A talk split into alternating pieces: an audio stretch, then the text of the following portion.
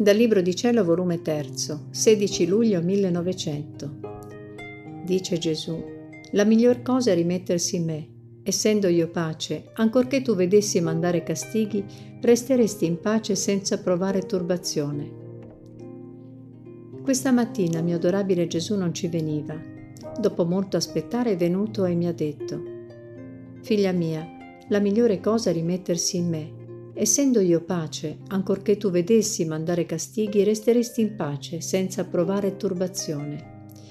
Ed io, ah Signore, sempre là andate, ai castighi.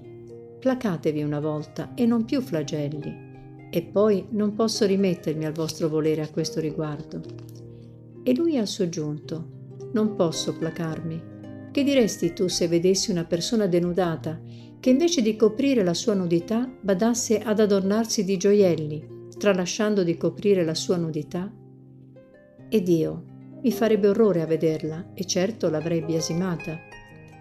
E lui, ebbene, tali sono le anime, denudate del tutto, non hanno più virtù che le coprono. Onde è necessario che le percuota, le flagelli, le assoggetti a privazioni, per farle rientrare in loro stesse e farle badare alla nudità delle loro anime, alle quali il vestimento delle virtù e della grazia è a loro immensamente più necessario che non sia al corpo il coprirsi coi vestimenti.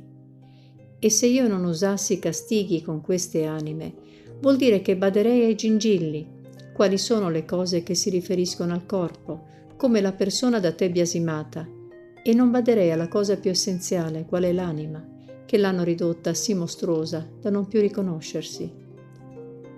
Dopo ciò mi pareva che tenesse in mano una cordicella, che menandola da dietro il collo mi legava, e poi legava il suo a quella stessa corda, e così ha fatto al cuore, alle mani, e con ciò pareva che mi legasse tutta al suo volere.